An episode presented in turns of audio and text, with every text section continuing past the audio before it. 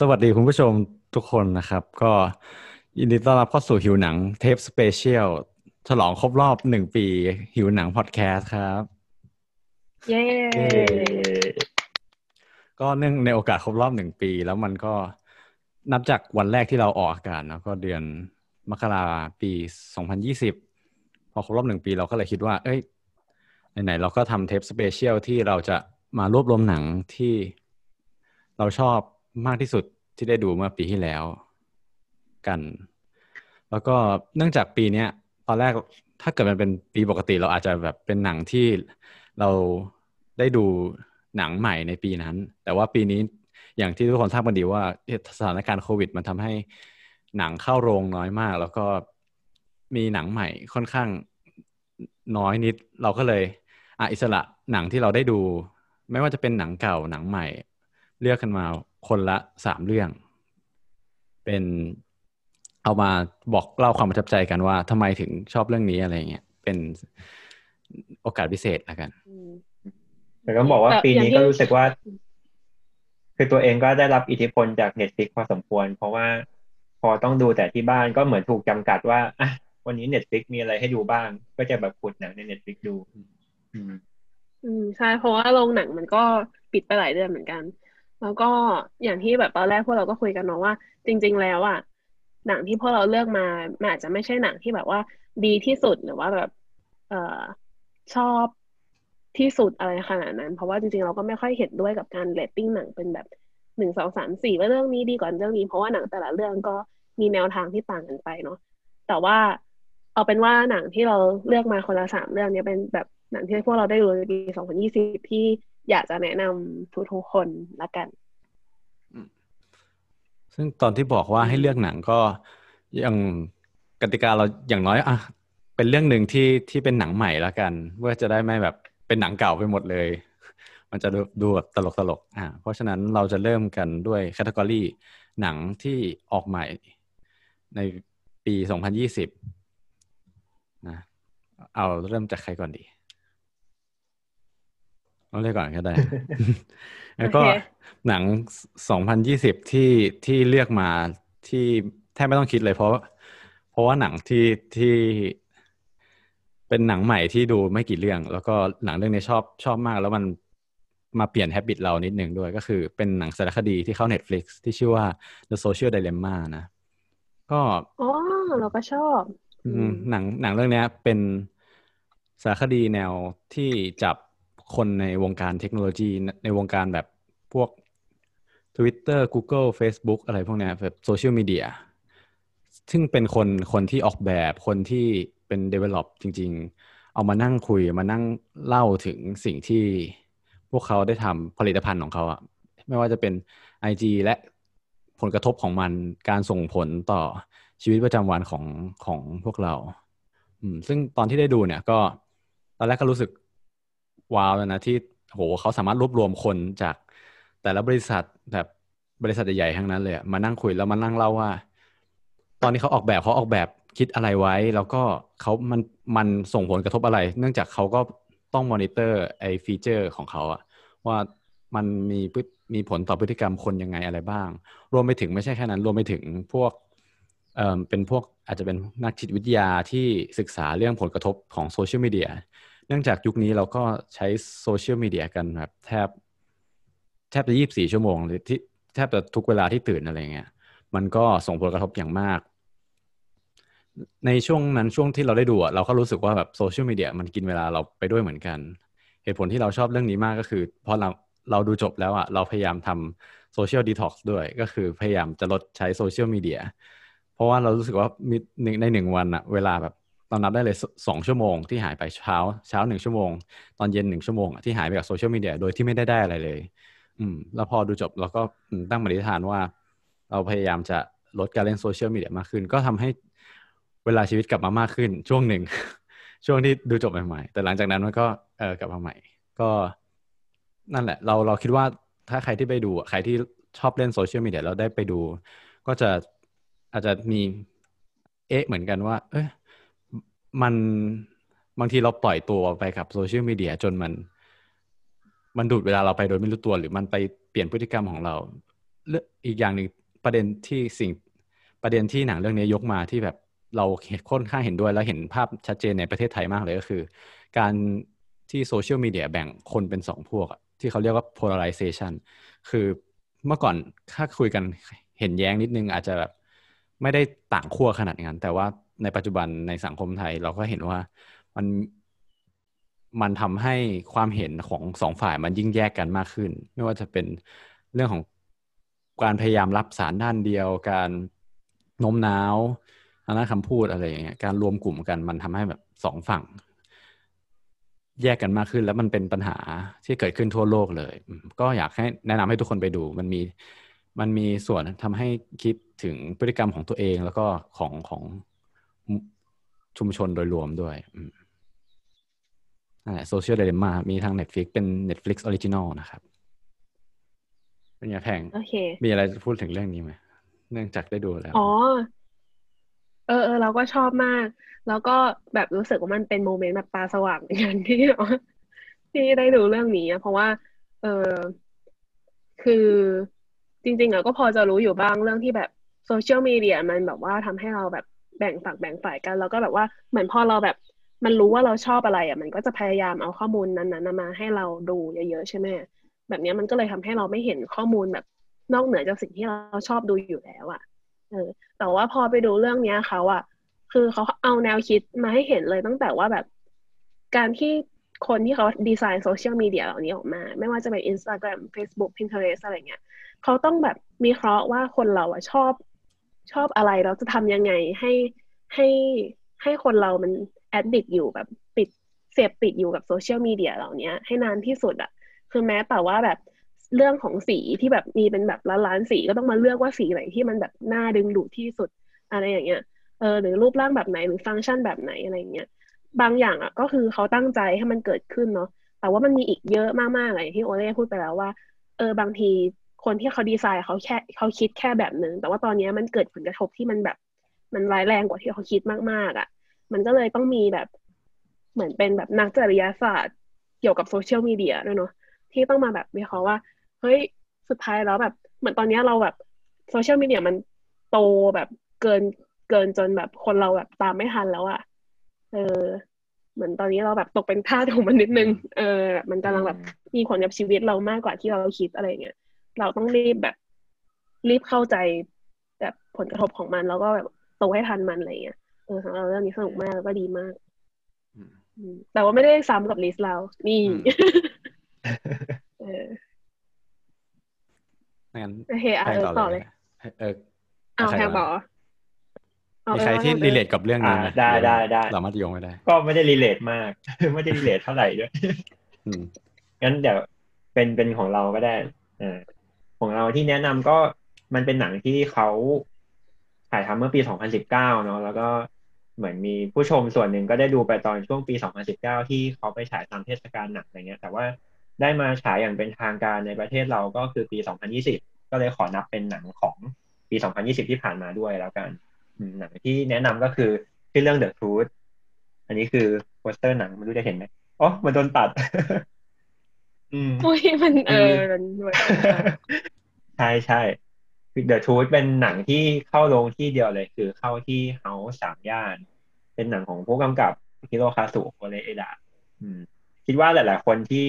ชอบดูหนังที่เฮาส์หรือว่าดูหนังญี่ปุ่นน่าจะรู้จักคนนี้เนาะเพราะว่าเขาก็เป็นแบบเจ้าพ่อแห่งวงการหนังครอบครัวสไตล์ญี่ปุ่นเลย แต่ว่าความพิเศษของเรื่องนี้มันอยู่ที่ว่า คือหนังที่ผ่านมาของเขาประมาณเกือบสิบเรื่องอะเขาเล่าบริบทของครอบครัวที่มีปัญหา ซึ่งเป็นแบบ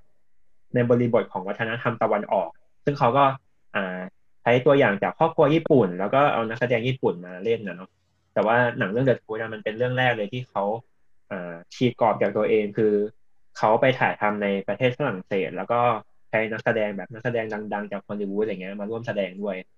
แล้วเราว่าเนื้อหาที่เขาหยิบมาเล่าอะก็ยังน่าสนใจอยู่ คือถ้าถ้าใครที่เคยดูหนังโคเรียดะจะจะเห็นเลยว่าเขาอะแบบ เขาเก่งในการพลิกอัพแบบประเด็นในครอบครัวมาเล่าอะ แบบเออครอบครัวที่มีพ่อแม่ลูกหรือว่ามีปู่ย่าตายายอย่างเงี้ยมันก็มีประเด็นของแต่ละความสัมพันธ์ที่เขาก็เออยังแบบหยิบมาเล่าได้เรื่อยๆเนาะซึ่งครั้งนี้ก็เหมือนกัน นอกจากที่เขาจะถ่ายในยุโรปแล้วอะเขาก็หยิบแบบ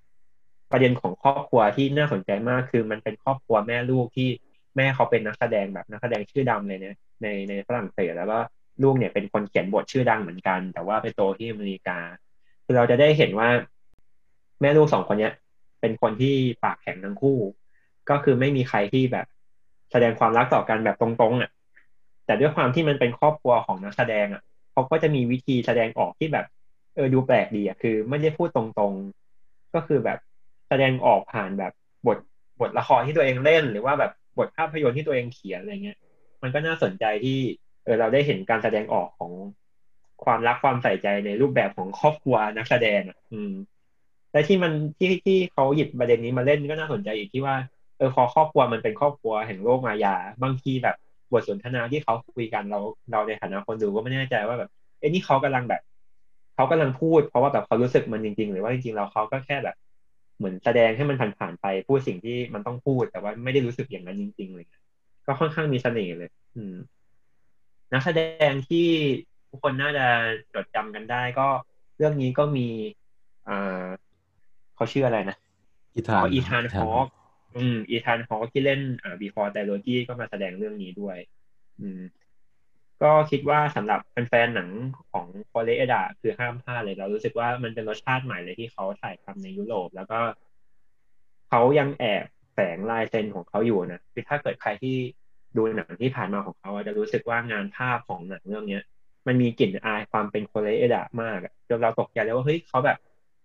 เขาใช้ผู้กำกับภาพคนเดิมหรือเปล่า หรือว่าแบบมันเป็นลายเซ็นที่เขาจงใจทิ้งไว้เราว่ามันน่าสนใจดี ถ้าใครแบบ ใครที่ติดตามอยู่แล้วเนี่ย ก็แนะนำว่าต้องไปดูอย่างยิ่งส่วน ใครที่ยังไม่เคยดูหนังของโคเรเอดะเราก็แนะนำนะ อาจจะเริ่มจากเรื่องเดอะทูธก่อนก็ได้ เพราะว่าเป็นเรื่องใหม่สุด แต่อย่างที่ผ่านมาก็น่าจะเคยได้ยินกันมาแล้วนะ อย่างเช่น Shoplifters ที่เพิ่งคว้ารางวัลจากเมืองคานไปเมื่อปีก่อน อืม หรืออย่างในรายการหิวหนังพอดแคสต์เราเองก็เคยมีพูดถึงหนังของเขาเหมือนกัน ก็คือเรื่อง Our Little Sister นะที่ตอนนั้นเป็น EP หนัง combo คู่กับ Little Women ก็ไปลองฟังกันได้ มีใครเคยดูปะสองคนมีมี The Truth อ๋อ The Truth เหรอ เรายังไม่ได้ดูเลยเราได้ดูยัง เราได้ดูแล้ว แต่ว่าตอนนั้นคือแอบดูไม่ค่อยรู้เรื่องนิดนึง ไม่ไม่ดูรู้เรื่องแต่ว่าอาจจะไม่ได้ไม่ได้ทัชกับเราขนาดนั้น อืมเพราะก็เป็นเป็นแนวแบบโพลเอดะที่แบบ เออแบบชีวิตซิมเปิลอะแต่ว่าแต่แต่ต้องยอมรับว่าว่านักแสดงทุกคนเล่นเก่งมากคือ อย่างนักอย่างนักแสดงที่เป็นแม่อันนั้นคือแบบคือคือเราเราเราเห็น background เขาจากจากการแสดงเขาอะเออมาถึงว่าเขาสามารถเล่นออกมาได้เหมือนมี background ที่ผ่านมายาวนานอืมคนนั้นเป็นนักแสดงฝรั่งเศสด้วยปะใช่ไหม ใช่ใช่ แล้วก็มีชื่อเหมือนกัน อืม อืม อืม แต่ว่าพอแบบพูดถึง The Truth ของโคเรเอดะคือเราก็ยังไม่ได้ดูแต่เราก็สนใจที่จะดู เพราะว่าคือถึงแม้ว่าการที่แบบร่วมกับ เอ่อเชื้อชาติหนึ่งเนาะจะไปกำกับแบบหนังหรือข้ามแบบข้ามโลกข้ามอะไรอย่างเงี้ยคอยเอดาเขาก็เป็นคนญี่ปุ่นใช่ไหมแล้วที่ผ่านมาเขาก็ทำหนังญี่ปุ่น แต่ว่าเรื่องนี้ก็คือเขาไปกำกับที่ฝรั่งเศส แล้วก็นักแสดงเป็นฝรั่งอะไรอย่างเงี้ยเออจริงๆอะมันไม่ใช่เรื่องใหม่ในภาพแบบวงการภาพยนตร์ค่ะนะเพราะว่าเมื่อก่อน เออเออก็แบบพ่วงกับที่ดัง ๆ อะไรอย่างเงี้ยก็ไม่แปลกที่เขาจะไปกำกับหนังที่นักแสดงหรือแบบคนแบบบทอะไรเงี้ยเป็นคนละภาษาเขาโดยสิ้นเชิงอะไรอย่างเงี้ยนะอืม ก็แบบมีพ่วงกับอิหร่านที่ไปกำกับนักแสดงญี่ปุ่น หรือว่าเอ่ออย่างพี่เจ้ยอภิชาติพงศ์ของเมืองไทย ก็ไปทำหนังที่โคลอมเบีย แล้วก็แบบให้ทิวดาสลินตันมาเล่นอะไรอย่างเงี้ยเออก็มีอย่างนี้เหมือนกัน แต่ว่าเราอะสนใจที่เขาได้ดะไปกำกับหนังฝรั่งเศส เพราะว่าปกติอะที่เขาทำหนังครอบครัว เราชอบหนังครอบครัวของเขาเพราะว่าพอเราอะแอบรู้สึกว่าพอมันเป็นครอบครัวเอเชีย คือเราก็ดูหนังครอบครัว เราก็เป็นแฟนหนังครอบครัวเหมือนกัน เออ แต่พอมันเป็นครอบครัวที่แบบมี element เอเชียเอเชียเอเชียแบบ จีนไต้หวันญี่ปุ่นเกาหลีอะไรอย่างเงี้ย เราจะรู้สึกว่ามันมีบางอย่างที่มันแบบเชื่อมโยงมากกว่าครอบครัวฝรั่งอะ เพราะว่าเราโตมาแบบคล้ายๆกันอะไรอย่างนี้เนาะความเชื่อค่านิยมอะไรอย่างเงี้ย อืมเราก็เลยสนใจว่า เออแล้วถ้าโคเรเอดะไปทำหนังที่มัน setting มันฝรั่งหมดเลยอะไรเงี้ยเราจะยังรู้สึกแบบนี้หรือเปล่าอะไรเงี้ยเออแบบความเป็นครอบครัวเขาจะดึงความเป็นครอบครัวของแบบฝั่งเวสเทิร์นมาแล้วทำให้คนดูฝั่งเอเชียอย่างเราแบบเอ่อยังทัชอยู่ไหมอะไรเงี้ยอืม อืมเนาะราะไม่ต้องตอบก็ได้แต่ว่าถึงเดี๋ยวคนดูแล้วเราก็จะต้องไปดูเอง โอเค มาที่หนังที่เราเลือกมาแล้วดีกว่า คือพอได้โจทย์ว่าต้องเลือกสามเรื่องมันเลือกยากมากเลยอะเพราะว่าเพราะว่าแบบเราก็แบบรักพี่เสียดายน้องมากๆคือพยายามเลือกมา ให้มันแบบหลากหลายหลากหลายอะไรเงี้ยแบบเป็น fiction บ้างเป็นแอนิเมชันบ้างเป็นสารคดีบ้างอะก็จะปล่อยว่าสามเรื่องเป็นอะไรบ้าง แต่ว่า คืออันที่จะพูดอันแรกเนี่ยก็เป็น fiction ละกัน เพราะว่าโอเล่พูดสารคดีไปแล้วเนาะ เอ่อฟิกชันที่เราเลือกมาเป็นแบบหนังที่เราชอบมากมากมากมากมากเลย คือมันเสร็จปีสองพันสิบเก้าแต่ว่าเพิ่งได้ดูปีสองพันยี่สิบเอ่อหนังเรื่องเนี้ยเอ่อเป็นของผู้กำกับที่เรื่องที่แล้วที่เขาทำมาก็ดังอยู่บ้างในในบ้านเรานะหนังเรื่องที่แล้วที่เขาทำชื่อ One Cut of the Dead เคยได้ยินไหม เป็นหนังซอมบี้ญี่ปุ่น ที่บ้าพลังมากๆที่ถ่ายลองเทคเออซึ่งซึ่งบันคัดนี่น่าจะมาบ้านเราปีสองพันสิบเก้านั่นแหละ เออ แต่ว่าก็แบบดังมากฮิตมากอะไรอย่างเงี้ย เพราะว่าด้วยความแบบกล้าบ้าบิ่นของเขาอะไรเงี้ย แล้วปรากฏว่าสองพันยี่สิบมีหนังเขาเข้าลงอีกเรื่องแล้วเราก็แบบโอ้ยพลาดไม่ได้ต้องไปดูก็คือหนังเรื่อง Special Actor เลยก็คือเป็นหนังญี่ปุ่นนั่นแหละ เออ แต่ว่าที่เราชอบมากมากเลยอะเพราะว่าเอ่อ Special Actor มันแบบ มันเป็นหนังตลกที่ทำได้ดีมาก คือเราตลกตลอดเรื่องเราไม่เราไม่เคยดูหนังเรื่องอะไรที่เราตลกขนาดนี้แต่จะดูในโรงใช่ป่ะแต่ว่าขำแบบตัวโยนออกมาจากเก้าอี้อะไรอย่างเงี้ยเออ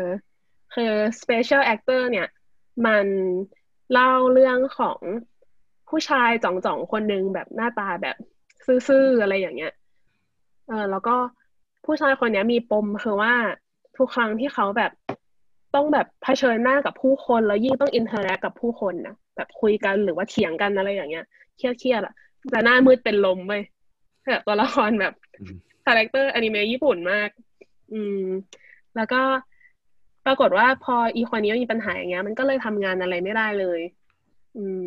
ก็คือไปทำงานอะไรก็จะเป็นลมเป็นลมตลอด แล้วก็จะต้องโดนไล่ออกตลอดอะไรเงี้ย เพราะว่าหนึ่งขณะที่แบบชีวิตกำลังแบบตกต่ำสุดๆเขาก็ได้ไปเจอกับน้องชายที่ไม่เจอกันมานาน อืม ซึ่งตอนนี้น้องชายก็บอกว่า เฮ้ย ตอนนี้ทำงานหนึ่งอยู่แล้วแบบ งานเนี้ยดีมากเงินดีมากแล้วแบบพี่ทำได้แน่นอน ก็คือการเป็นนักแสดงประกอบเลย แต่ว่านักแสดงประกอบของน้องชายไม่ใช่แบบนักแสดงที่ไปแสดงแบบตามกองถ่ายละครหรือว่าหนังหรือซีรีส์อะไรอย่างนี้นะแต่เป็นนักแสดงในชีวิตจริง อย่างเช่น น้องจะเป็นแบบแต่งตัวเป็นยากุซ่าก็เดินเข้าไปแล้วแบบ ไปเจอผู้หญิงคนนึงแล้วก็คว้ากระเป๋าเขาแล้ววิ่งออกมาทนายนั้นเองก็แบบมีผู้ชายคนนึงมากระโดดถีบหัวน้องเขาล้มลงไปอะไรอย่างเงี้ยแบบคว้ากระเป๋ามาคืนให้ผู้หญิง แล้วก็แบบเสร็จปุ๊บก็คือเนี่ยแหละคือการแสดงเพราะว่าสุดท้ายคนที่จ้างเขามาแสดงก็คือผู้ชายที่เป็นฮีโร่คนนั้นที่มากระทืบเขาอะเออแสดงมาเพื่อเอาใจแบบจ้างเขามาแสดงเพื่อเอาใจสาว เออ อะไรแบบเนี้ยเออ แล้วอีที่ก็เลยแบบเฮ้ยจะทำได้หรอทำได้สุดท้ายแต่แบบไม่มีทางเลือกแล้วอะก็เลยต้องไปทำกับน้องชาย ซึ่งปรากฏว่างานที่ทางแบบพอทำไปสักพักงานที่แก๊งเนี้ยได้รับอะคือแก๊งเนี้ยจะต้องไปเปิดโปงกลุ่มลัทธิเขาลัทธิหนึ่งเขาก็คือแบบลัทธิที่แบบว่าเขาเรียกว่าอะไรอะ ก็คือเหมือนจะต้องมีผู้นำอยู่ผู้นำหนึ่งอะเนาะแล้วก็แบบ มีบรรดาแบบสาวกคนไปตามอะไรอย่างเงี้ยเออที่แบบที่ญี่ปุ่นที่เกาหลีก็จะมีเขาอย่างนี้เยอะ ถ้าพูดถึงเขาของญี่ปุ่นอะไรเงี้ย คนก็อาจจะนึกถึงเนี่ยโอมชินริเกียวที่มันดังมากๆเนาะโอมชินริเกียวก็เป็นเขาที่แบบคนเขาข้างลัทธินี้มากจนแบบวันหนึ่งผู้นำเขาวางแผนให้ชาวญี่ปุ่นไปแบบสี่ห้าคนไปเอาแก๊สพิษไปปล่อยในรถไฟฟ้าใต้ดินอะไรเงี้ยคนก็บาดเจ็บล้มตายกันเยอะมากอะไรเงี้ย อันนี้ก็น่ากลัว แล้วก็แบบ มีเขาแบบที่อยู่ในเอ่อมังงะเรื่องเอ่อ20 century boy เออที่มันเป็นแบบสามสามนิ้วอุ้ยชูได้ไหมเนี่ยสามนิ้วแล้วก็มีมีตา เออแบบเพื่อนอะเพื่อน เออ ถ้าพูดถึงเขาแบบที่หมายถึงลัทธิต่างๆอะไรเงี้ยเราก็จะนึกถึงอย่างนั้นเนาะอืม ก็ปรากฏว่างานที่ actor เหล่านี้ได้รับก็คือการได้เปิดโปงลัทธิลัทธินี้แหละ เออ คือเรื่องอะ เนี่ยมันแบบมันชัดเจนเล่าง่าย แล้วก็แบบเล่าสนุกมาก แล้วก็มันมีแก๊กแบบเยอะๆ แล้วก็เราชอบที่มันแบบพอมันเป็นหนังญี่ปุ่นอะ มันมีความมังงะสูงมาก คือแบบมันจะมีความโอเวอร์โอเวอร์อะ เออ แบบอย่างเช่นโรคที่พระเอกเป็นอย่างเงี้ย เออ มันก็ในชีวิตจริงก็ไม่รู้ว่าจะมีใครเป็นหรือเปล่า มีไหมนะเออไม่รู้ว่ามีหรือเปล่า แต่ว่าคือแบบแล้ว casting ไงแบบ cast พระเอกก็คือหน้ามันจะแบบ หน้ามันดีมากอะคือแบบว่าเวลาแบบ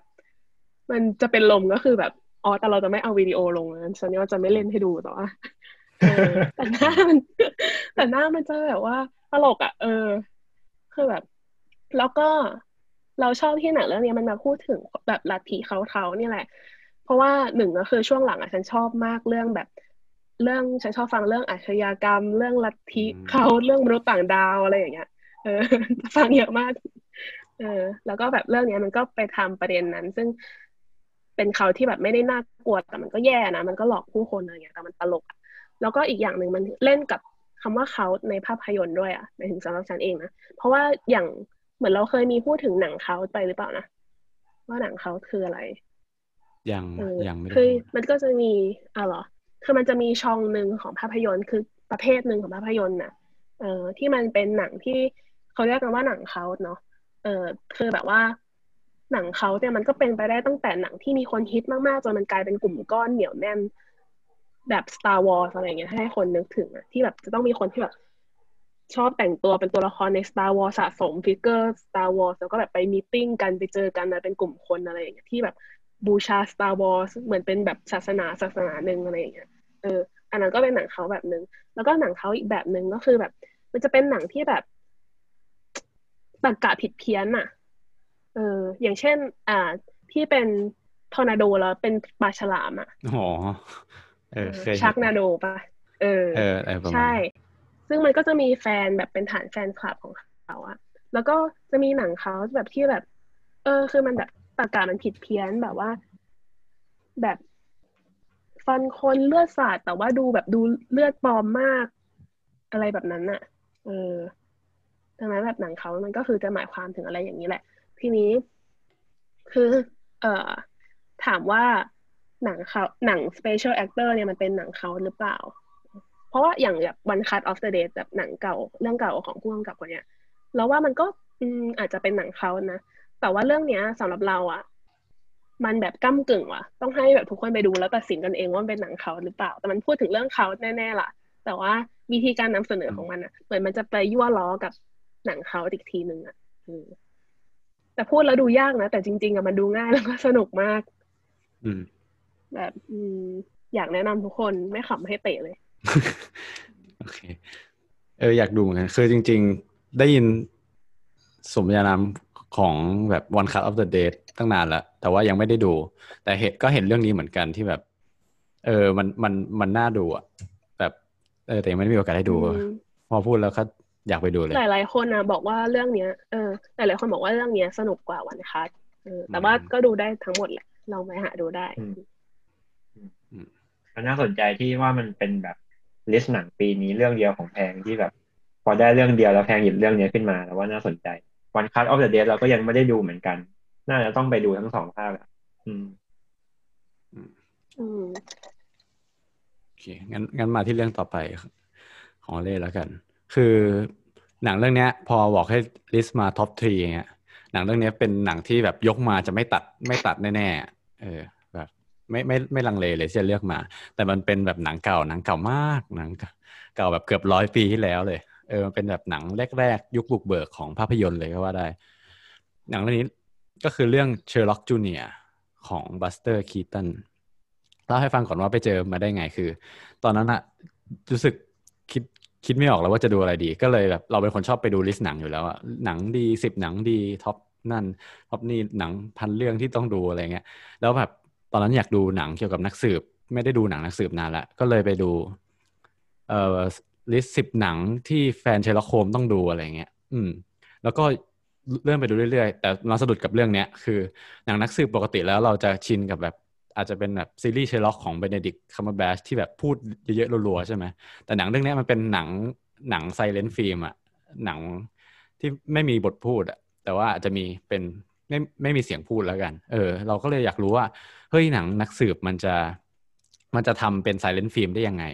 แล้วก็หนังหนังเรื่องนี้กำกับและแสดงโดย Buster Keaton ซึ่งเป็นแบบปรมาจารย์คนทำหนังยุคยุคเดียวกับกับ Charlie Chaplin เลยอ่าแล้วก็เราจริงๆ ถ้าคนทำหนังใครที่แบบติดตามหนังประมาณนึงอาจจะรู้จักคนเนี้ยคือเขาเป็นหนึ่งในแบบอาจารย์ที่ถูกบูชาอย่าง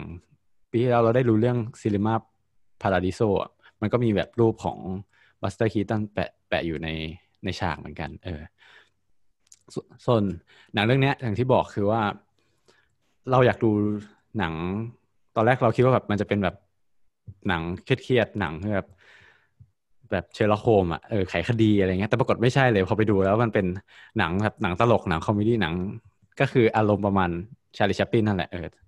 แต่ว่ามันเรียกได้ว่าลองนึก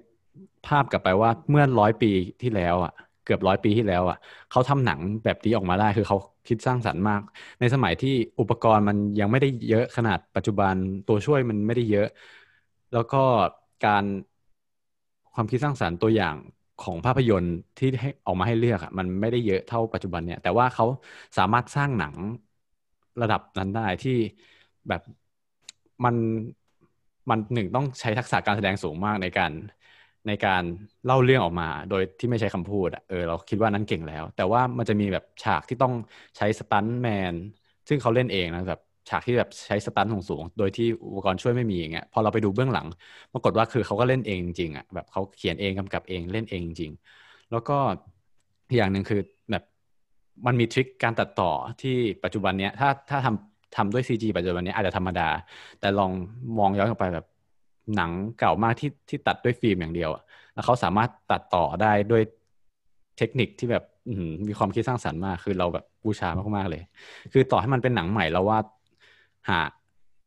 หาหาหนังที่เท่าเทียมกับหนังเรื่องนี้ยากมาก แล้วยิ่งแบบพอคิดว่าโหหนังเรื่องนี้มันถูกสร้างมาเมื่อแบบเกือบร้อยปีที่แล้วอะเราแบบโหสุดยอดมาก คือ คือทุกคนควรจะต้องไปดู อืม มีใครเคยได้ยินชื่อไปดูภาพก็คือ เออแต่หนังอ๋อฉันอะเคยได้ยิน เออ Buster Keaton แต่ว่า Sherlock Junior ไม่เคยได้ยิน แต่คือหนังเรื่องนี้ดูฟรีคือเมื่อกี้ลองไป search ดูในวิกิพีเดียคือมันมันมีเต็มเรื่องเลย เพราะว่ามันมันแบบมันไม่มีลิขสิทธิ์แล้วเออมันเก่ามากแล้ว เออก็สามารถไปไปดูในวิกิพีเดียก็ได้ เห็นภาพก็จะรู้เลยว่าเก่ามากๆขาวดำขาวดำอะไรสุดยอดมากเลยแบบ พอดูหนังเรื่องนี้แล้วเราก็พยายามไปหาหนังของคนนี้ดูต่อ อืม แล้วก็แบบเจอ video essay ว่า เกี่ยวกับเกี่ยวกับหนังคนนี้ล้วนๆเลยว่า วิธีการนะวิธีการเล่าเรื่องเล่าเรื่องด้วยวิธีการเล่า comedy ด้วยท่าทาง เออเขาก็ยกคนหนังของคนนี้มาเล่าอย่างเงี้ยเออก็สนุกดี ก็แนะนำให้ลองไปดู เรื่อง Sherlock Junior ปีหนึ่งเก้าสองสี่โอเค ไปของเอิร์กต่อแล้วกัน แต่พอพูดถึงหนังเก่าเราแบบเคยมีแบรเออร์นะว่า แบบไม่ค่อยอยากดูหนังที่แบบ ปีแบบหนึ่งเก้า xx เท่าไหร่ เขาจะรู้สึกว่าด้วยเทคโนโลยีถ่ายทำต่างๆ ในสมัยนั้นมันอาจจะแบบทำให้เราแบบหมดสนุกไปได้อะไรเงี้ย แต่ว่าพอพอได้มีโอกาสไปดูเยอะขึ้นอะ ด้วยความที่พอเราเริ่มดูหนังในช่องที่กว้างขึ้น เริ่มจากดูหนังที่มันเริ่มโฟกัสกับพล็อตโฟกัสกับบทสนทนามากกว่า มันก็ทำให้เรารู้ว่าเออแบบ มันก็ไม่ได้เป็นปัจจัยเดียวที่หนังจะสนุกหรือไม่สนุกนะอืม ยิ่งแบบว่าพอโอเล่พูดถึงหนังในยุคก่อนที่มีเทคนิคถ่ายทำที่แบบน่าตื่นเต้นขนาดนั้นในยุคนั้น มันก็ทำให้แบบ เออ ก็แนะนำว่าสำหรับคนที่แบบ อาจจะยังไม่แบบ คิดว่าเออหนังเก่าแบบ ไม่โอเคหรือเปล่าภาพเสียงไม่ดีอะไรเงี้ย แต่เราว่ามันก็มีอะไรน่าสนใจเยอะนะสำหรับเก่าแล้วหนังไม่นานด้วยประมาณสี่สิบห้านาทีอย่างเงี้ยเออ ก็เป็นอะไรที่ชวนให้ลองไปดูแล้วกัน โอเคงั้นก็ไปต่อที่หนังเราที่สองของเอิร์กโอเคหนังเรื่องที่สองของเราก็เป็นหนังกลางเก่ากลางใหม่นะออกในปีสองพันเป๊ะพอดี เรื่องนี้คือเป็นเรื่องที่ต้องขอบคุณแฟนหนังฮิวหนังพอดแคสต์มาก เพราะว่าเป็นเรื่องที่เขามาคอมเมนต์ไว้ในเพจ Facebook ของเรานะว่าเอออยากให้ทำเรื่องนี้จังเลย อยากให้พูดถึงวัฒนธรรมยัปปี้ที่อยู่ในหนังเรื่องนี้ เพราะนั้นหนังเรื่องนี้ที่เราอยากให้เป็นเรื่องที่สองก็คือเรื่องอเมริกันไซโคนั่นเอง อืม ก็คิดว่าหลายคนอะ อาจจะเคยรู้จักหนังเรื่องนี้แบบไม่รู้ตัว เพราะว่าอ่ามันจะมีซีนหนึ่งของหนังเรื่องเนี้ย ถูกหยิบไปทำเป็นมีมในนายแก๊กเยอะมาก จะเป็นคริสเตียนเบลแบบถือขวานแล้วก็จะฟันอย่างเงี้ยอยู่ อืมหลายๆคนน่าจะแบบเคยเห็นมันผ่านตาก็ที่ที่เลือกเรื่องนี้มาก็เพราะว่า ออยากขอบคุณแฟนเพจด้วยนะที่แนะนำหนังเรื่องนี้ให้เราดู แล้วก็เป็นเรื่องที่น่าสนใจมาก ๆ อย่างที่อย่างที่แฟนเพจเราได้ได้พูดไปก็คือเขาอยากให้เราพูดถึงวัฒนธรรมยัปปี้เนาะซึ่งเรื่องนี้ก็ก็จะเล่าเกี่ยวกับวัฒนธรรมเนี้ยในช่วงยุค 80 ของที่อเมริกา คือในช่วงยุค 80 มันเป็นยุคหลังสงครามเนาะก็คือจะเป็นช่วงที่เศรษฐกิจเฟื่องฟูมาก เป็นช่วงที่อเมริกากำลังแบบมีการจัดแข่งฟุตบอล แบบอเมริกันฟุตบอล มีการจัดซูเปอร์โบว์มีแบบบาส NBA มาตรงกับช่วงที่โทรทัศน์มันเริ่มมีการแบบถ่ายทอดสดได้ทั่วโลก เพราะฉะนั้นแบบสินค้าต่างๆ ที่อยู่ในอเมริกาเขาก็ได้พื้นที่ที่จะแบบสามารถกระจายไปสู่ตลาดใหญ่ทั่วโลกได้ มันก็เลยมาพร้อมกับบริษัทเติบโตขึ้นมากมายในอเมริกา มันก็เลยเป็นยุคที่คนหนุ่มสาวใน เมืองชนบทเนี่ยก็เริ่มเข้าสู่ตัวเมืองใหญ่เพื่อไปหางานทำเป็นแบบหนุ่มสาวออฟฟิศกันมากขึ้น ซึ่งมันก็ถูก support ด้วยเศรษฐกิจที่กำลังเติบโต ยุคนั้นเนี่ยคือ เรียกว่าคนประสบความสำเร็จกันเป็นว่าเล่นเลย เราจะเห็นแบบจากหนุ่มสาวชานเมืองก็กลายเป็นแบบหนุ่มสาวฐานะร่ำรวย เติบโตในเมืองใหญ่ อยู่ในคอนโดเช่าอพาร์ตเมนต์มีรถหรูมีเสื้อผ้าแบรนด์ดีๆใส่คือพอเขาประสบความสำเร็จจนถึงจุดหนึ่งอะ มันก็ถึงจุดที่เขาจะบ่งบอกนะว่า เออ แบบบอกคนอื่นว่าฉันประสบความสำเร็จก็ มันก็ถูกบอกออกมาผ่านทางวัตถุที่เขาครอบครอง มันก็เลยจะเป็นยุคที่คุณค่าทางวัตถุมันถูกยกขึ้นมาสูงมาก เพราะว่ามันเป็นสิ่งที่คนวัดกันในเวลานั้นนะแต่ในขณะเดียวกันน่ะ คุณค่าทางจิตใจแบบเรื่องพวกนี้มันถูกแบบให้ความสำคัญน้อยมากในยุคนั้น ซึ่งตัวเอกของเราเนี่ยคริสเตียนเบลเราจำไม่ได้นะว่าในเรื่องเขาชื่ออะไรแต่ว่าเขาก็เป็นคนที่ประสบปัญหากับ ความเหลื่อมล้ำทางวัตถุ แล้วก็ความเหลื่อมล้ำทางจิตใจเนี่ยเหมือนกัน คือ Christian Bale ในเรื่องเนี่ยเขาเกิดในครอบครัวที่มีฐานะร่ำรวยอยู่แล้ว นั่นหมายความว่าเขาไม่ได้เป็นแบบ background เด็กชานเมืองเข้ามาประสบความสำเร็จในเมืองใหญ่ คือเกิดมาเขาก็เป็นแบบ lucky sperm เลยที่แบบเกิดมาฉันก็รวยอย่างเงี้ย มันทำให้พอถึงจุดที่เขา เป็นหนุ่มเป็นสาวรุ่นราวคราวเดียวกับคนที่ประสบความสำเร็จมา อืม การที่เขาเป็นคนประสบความสำเร็จอยู่แล้ว มันแปลว่าแบบ วันวันหนึ่งเขาก็แค่ นั่งคิดว่า เอ๊ะ เขาจะทำให้คนอื่นรู้ได้ไงว่าฉันประสบความสำเร็จอย่างเงี้ย เพราะฉะนั้นวันวันหนึ่งของเขา มันจะไม่ได้แบบ เป็นมาคิดเรื่องงาน คิดว่าทำยังไงให้งานสำเร็จอย่างเงี้ย เขาก็จะมานั่งคิดว่า เอ๊ะวันนี้ฉันจะต้องอ่าใช้ผลิตภัณฑ์บำรุงผิวแบบไหน ฉันจะต้องซื้อคอนโดที่ไหน ต้องขับรถแบบไหน ต้องเที่ยวคลับไหน ถึงจะทำให้คนรู้ว่าฉันเนี่ยประสบความสำเร็จนะแต่ว่าด้วยความที่คริสเตียนเบลเนี่ยเขามีแต่เรื่องนี้อย่างเดียวในชีวิต มันเลยทำให้มันเป็นสิ่งยึดเหนี่ยวเดียวในในในการที่จะนิยามคุณค่าของเขาอะเวลาเขาไปออกสังคมเนี้ยคือเรื่องวัตถุอะมันมีดีแล้วมันก็มีดีกว่าไปเรื่อยๆ เราจะเห็นเลยว่าแบบ คือคือซีนเด็ดของเรื่องนี้มันคือซีนที่ เป็นแบบหนุ่มสาวนักธุรกิจมาข่มกันเรื่องนามบัตรอะว่านามบัตรของใครสีสวยกว่าอะไรเงี้ย คือมันมันบ้าไปได้ถึงขั้นขนาดนั้นอะแล้วเราก็ดูคริสเตียนเบลก็พาข้างไปด้วยอะเออคือคริสเตียนเบลก็ไม่ยอมอะคือนามบัตรฉันก็ต้องดีที่สุดอะไรเงี้ยอืมแล้วมันก็เกิดปัญหาเนี้ยขึ้นมาว่าแบบ เออ คือคุณค่าทางวัตถุมันถูกแบบเติมไปจนสุดแม็กแล้วอะแต่ว่าคุณค่าทางจิตใจมันไม่ถูกยกระดับไปด้วยอะมันก็เลยกลายเป็นแบบตัวละครที่มีปัญหาขึ้นมา ตามชื่อเรื่องเลยก็คืออเมริกันไซโคอืม ก็ แต่ว่ามันได้กลิ่น มันได้กลิ่นของแบบหนังแบบ The Wolf of Wall Street Big Shot อะไรเงี้ย มันมีความแบบเออสังคมใน Wall Street มีความแบบ เนี่ย วัฒนธรรมยัปปี้ที่แบบหนุ่มสาวใส่สูทโกโก้อะไรเงี้ย แล้วว่าก็เป็นเรื่องที่น่าสนใจดีแล้วก็ค่อนข้างเปิดโลกเราเหมือนกัน แล้วก็ดีใจที่ อ่า เป็นแฟนเพจของเราเนี่ยแหละที่ อ่า แนะนำหนังเรื่องนี้ให้เราดู ก็เลยคิดว่าอยากจะปักหนังเรื่องนี้ไว้ให้หน่อยสำหรับคนที่ยังไม่เคยดูนะก็ไปดูคริสเตนเบลหล่อๆ ตอนหนุ่มๆก็ได้ หรือว่าใครอยากสนใจเรื่องวัฒนธรรมยัปปี้ก็ไปดูเรื่องนี้ได้ เออยัปปี้เนี่ยย่อมาจาก Young Urban Profession ก็คือหมายถึงตามตัวเลยก็คือเป็นแบบ แปลง่ายๆ ว่าก็เป็นหนุ่มสาวที่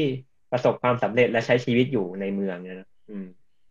ก็ลองไปดูกันได้ ใน Netflix ก็มี แล้วแล้วความประทับใจของเอิร์กที่มีต่อเรื่องนี้คือยังไงนะทำไมถึงเลือกมาเป็น topคือเราเราชอบเพราะว่ามันมันมันแสดงให้เห็นตัวอย่างอย่างสุดโต่งเลยว่าแบบ ถ้าคนเราจะให้คุณค่ากันที่วัตถุมันไปได้ถึงขนาดไหน แล้วมันพอพอเราพอเราได้เห็นตัวอย่างที่สุดโต่งขนาดนั้นนะมันก็เหมือนสะท้อนกลับมาว่าที่ที่ตัวเราว่าแบบ เออจริง ๆ แล้วแบบ มันมันเป็นเรื่องที่มันกลวงนะเราว่า อืม แล้วตัวละครมันก็สะท้อนให้เห็นว่าแบบ คุณคุณแบบคุณยกระดับตัวเองทางวัตถุไปจนถึงจุดหนึ่งคุณก็รู้สึกว่าจริงๆชีวิตคุณก็ยังขาดอยู่ดี อืม แล้วอีกอย่างหนึ่งมันก็ มันก็เหมือนเป็นหนังที่สะท้อนสังคมในแง่ที่ว่าสังคมที่ให้คุณค่ากับวัตถุแล้วมันทำให้เกิดปัญหายังไง มันก็เกิดตัวละครแบบพิสเซนเบลเนี่ยขึ้นมาในเรื่อง ซึ่งมันเป็นปัญหายังไงก็อยากให้เราไปติดตามกันดู อืม ไปต่อที่หนังแพงเลย โอเคฉันคิดหนักเลยว่า เรื่องเนี้ยฉันจะเลือกแอนิเมชันหรือว่า documentary ดี โอเค เอา ของของเอิร์กมันมาเครียดอันเครียดต่อเลยแล้วกัน ฉันเอา เอาเอาสารคดีต่อเลยแล้วกัน ก็คือสารคดีเรื่องนี้ก็คือเหมือนกับคนอื่นๆเลยก็คือว่ามันไม่ได้ทำมาในปี 2019 2020 หรอก แต่ว่า มันทำมาก่อนหน้านั้น แล้วก็เพิ่งได้มีโอกาสดูในปี 2020 ที่ผ่านมาเนาะเพราะว่าเมื่อกี้2020 ก็เป็นปีที่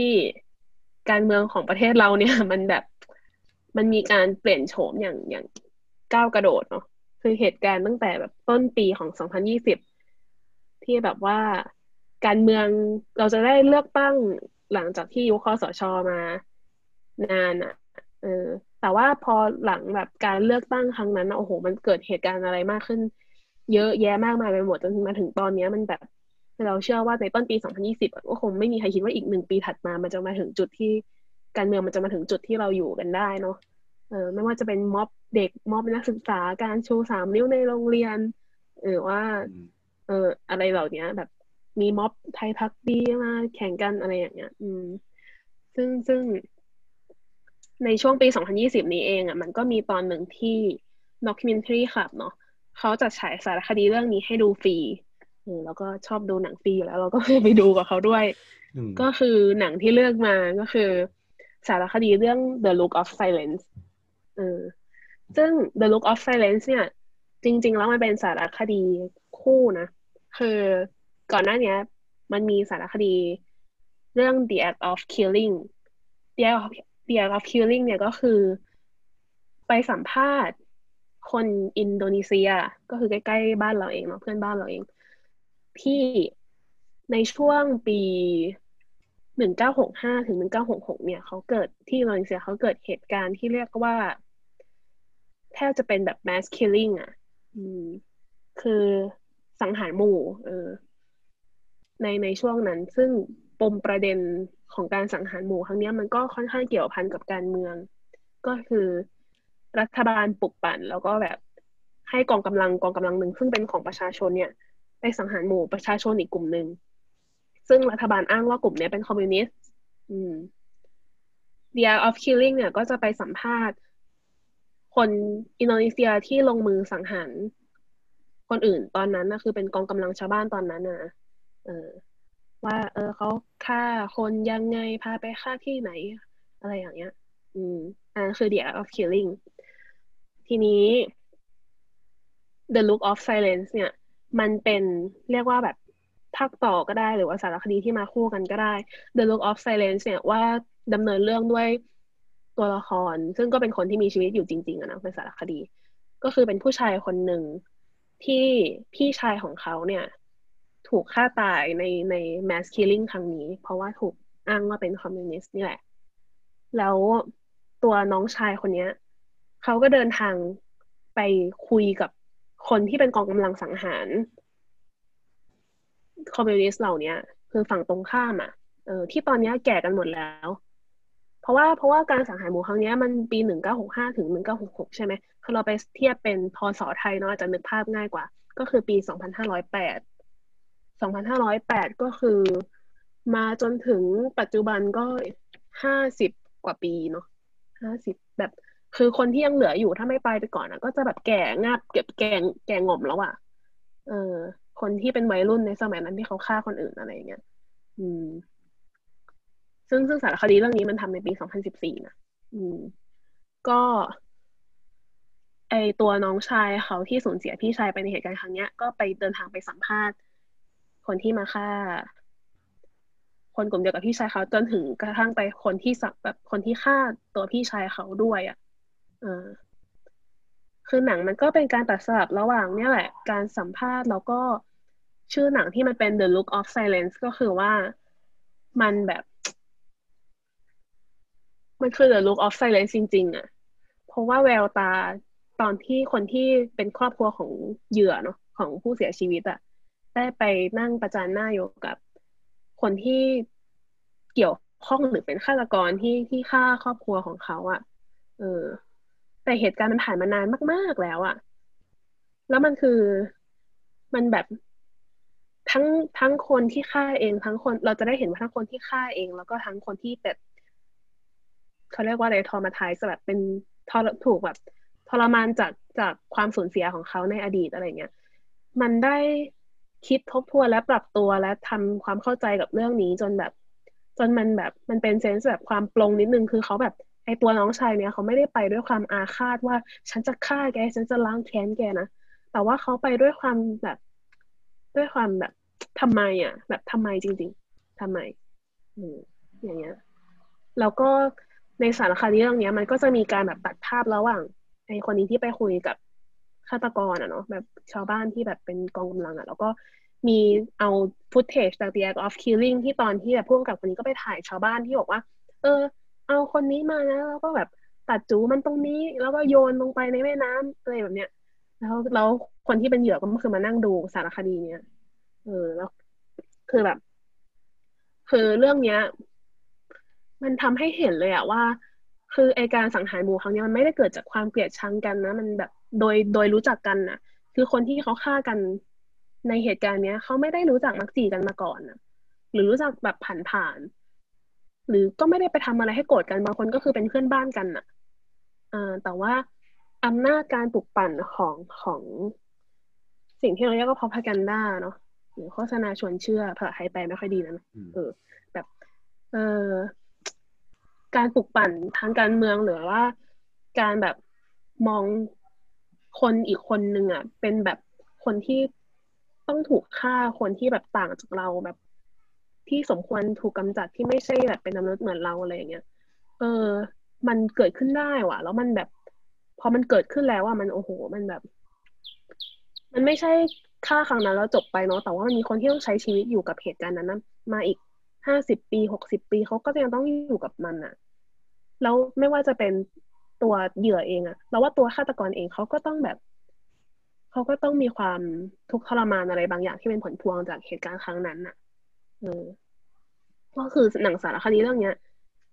ก็คือแค่ประเด็นมันก็ดีมากแล้ว แต่ว่าการถ่ายทำการแบบ การได้เห็นสีหน้าท่าทางหรือว่าแบบ เออคือเราอะไม่รู้หรอกสุดท้ายอะว่าจริง ๆ แล้วอะต่างคนต่างคิดอะไรอยู่ข้างในหัวสมองเนาะแต่ว่าสิ่งที่เราคนดูทำได้อะก็คือดู ดูหน้าเขาดูวิธีที่เขาแบบถูกถามแล้วเขาชะงักไปแล้วเขาแบบไม่ตอบอะ่ะ อืม หรือวิธีที่เขาแบบ เออปฏิเสธข้างๆครูๆอะไรอย่างเงี้ย หรือว่าบางคนก็แบบพูดมาเลยว่าเออไม่เสียใจที่แบบทำอะไรเงี้ยเออมันแบบมันมีหลายอย่างมาก มันแบบเป็นสารคดีที่มันทำให้เห็นถึงแบบ มิติของมนุษย์ที่เราแบบไม่เคยเจอมาก่อนแต่มันเกิดขึ้นได้อะแล้วมันก็เกิดขึ้นใกล้ๆบ้านเรานี่เองอะ อืม เออ แล้วก็เราว่าแบบเป็นสารคดีที่สมควรดูมากในช่วงที่ที่ประเทศแบบในไทยเองเนาะการเมืองก็กำลังแบบค่อนข้างที่จะเป็นฝักเป็นฝ่ายอะไรอย่างเงี้ยแล้วก็มีความขัดแย้งกันเยอะเออก็อยากอยากให้ทุกคนได้ดูเรื่องนี้ The Look of Silence ก็ตอนนี้ก็ดูได้ใน Vimeo on demand ของของ documentary ครับ ก็คือจริง ๆ มันก็เสียตังค์ไม่เยอะหรอกค่าเช่า อะ มันก็จะแบบเราเคยเช่ามาดูแหละแบบเรื่องอื่นๆนะมันก็แบบเสียสามสิบาท แล้วก็แบบดูได้แบบเจ็ดวันมั้งหมายถึงแบบดูครั้งหนึ่งในเจ็ดวัน อืม อืมเราได้ดูเรื่องนี้เหมือนกัน ตอนตอนที่มันปล่อยฟรีนั่นแหละเออรู้สึก เออหดหดหูเหมือนกันนะว่า คือเขาเขาเล่าให้ฟังเลยคือ หลาย ๆ คนก็ พูดนำตรงปัจจุบันนี้ก็ไม่ได้รู้สึกผิด ก็คิดว่าเขาเหมือนช่วยช่วยชาติอะในการในการฆ่าคน เออแล้วอย่างหนึ่งคือต้องต้องนับถือคนที่คนที่เป็นน้องอะที่ที่เป็นคนไปสัมภาษณ์ คือเขาเขาต้องแบบรวบรวม รวบรวมความกล้ารวบรวม สิ่งที่อยู่ในจิตใจอะคือไปนั่งตรงนั้น แล้วก็ไปไปถาม แต่ว่าคือเข้าใจว่าคนสัมภาษณ์หลายๆคนก็ไม่รู้นะว่านี่เป็นน้องของของคนที่เขาฆ่าอย่างเงี้ย ก็คิดว่าเป็นคนสัมภาษณ์ธรรมดา เออ แล้วเขามาเล่าแล้วเขาก็ต้องนั่งฟังแบบ บางบางคนเขาก็เล่า เล่าเป็นเหตุการณ์เลยอะไรเงี้ยเออก็ถือว่านับนับถือมากๆว่านั่นแหละทำให้เห็นจิตใจมนุษย์จริง ๆ ว่าเขาคนเบื้องหลังความคิดของคนที่ฆ่าคนตอนนั้นเป็นยังไง คนฆ่าการดูดีละอืม อืม ใช่ก็เป็นสารคดีที่เลือกมาค่ะ โอเค อ่า ไปที่เรื่องที่สามเรื่องที่สามของเอคือตอนอันนี้แอบเมนชั่นนิดหนึ่งอยากเมนชั่นคือ ตอนที่เลือกมาสามเรื่องก็พยายามคิดเหมือนแพงว่า อยากให้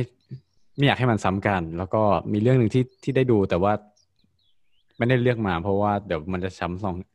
เออซ้ำซ้ำช่องกัน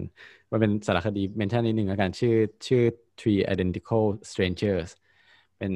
เป็นเอ่อสารคดีที่เข้ามาใน Netflix แต่จริงๆมีมานานแล้วเอ่อเกี่ยวกับแบบแฝดสามที่